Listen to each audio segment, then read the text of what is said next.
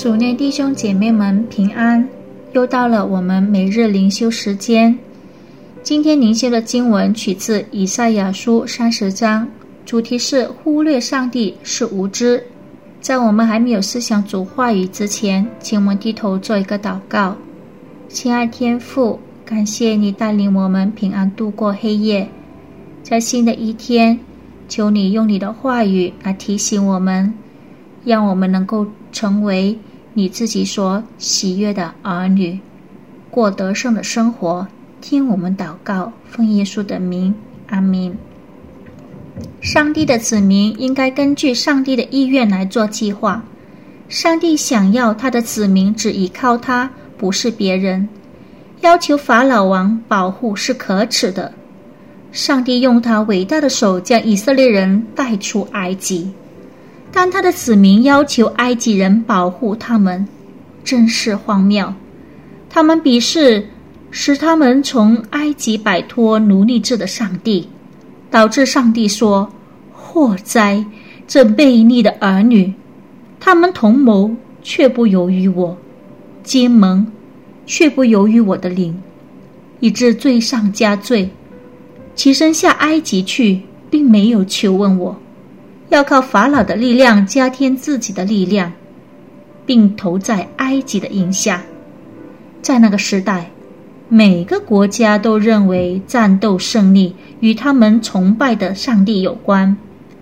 通过派遣使者前往埃及寻求对亚述人袭击的帮助，他们间接承认埃及人的神大于他们所崇拜的神。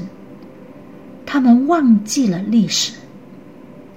上帝的能力和帮助在以色列历史上已经很明显。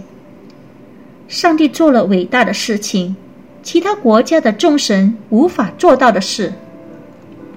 以色列的上帝是唯一的上帝，他要求他的子民只敬拜他，不能敬拜其他神。对上帝的忠诚会带来祝福，但是不忠则会带来。惩罚，向埃及人寻求帮助是愚蠢的。埃及人接受了以色列人对他们的敬意，但是当亚述人即将入侵耶路撒冷时，埃及人没有提供援助。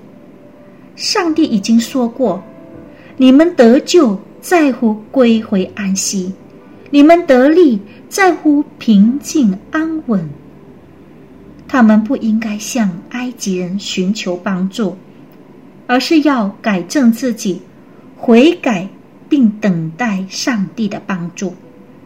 当您遇到问题时，您是否养成了纠正自己并等待上帝帮助的习惯？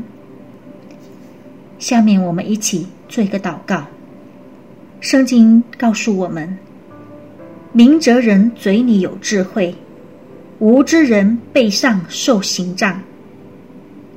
是的，主啊，我们恳求你，除去我们的愚昧无知，使我们能够成为一个有智慧、懂得依靠你的人。因为唯有你是掌管着这世上一切的万物。让我们真的懂得如何成为你所爱的孩子。虽然这世上有很多人去依靠那些属于自己的力量，但是你却让我们能够只依靠你。谢谢你帮助我们坚固我们的信心，听我们祷告，奉耶稣的名，阿明。愿上帝祝福我们每一位。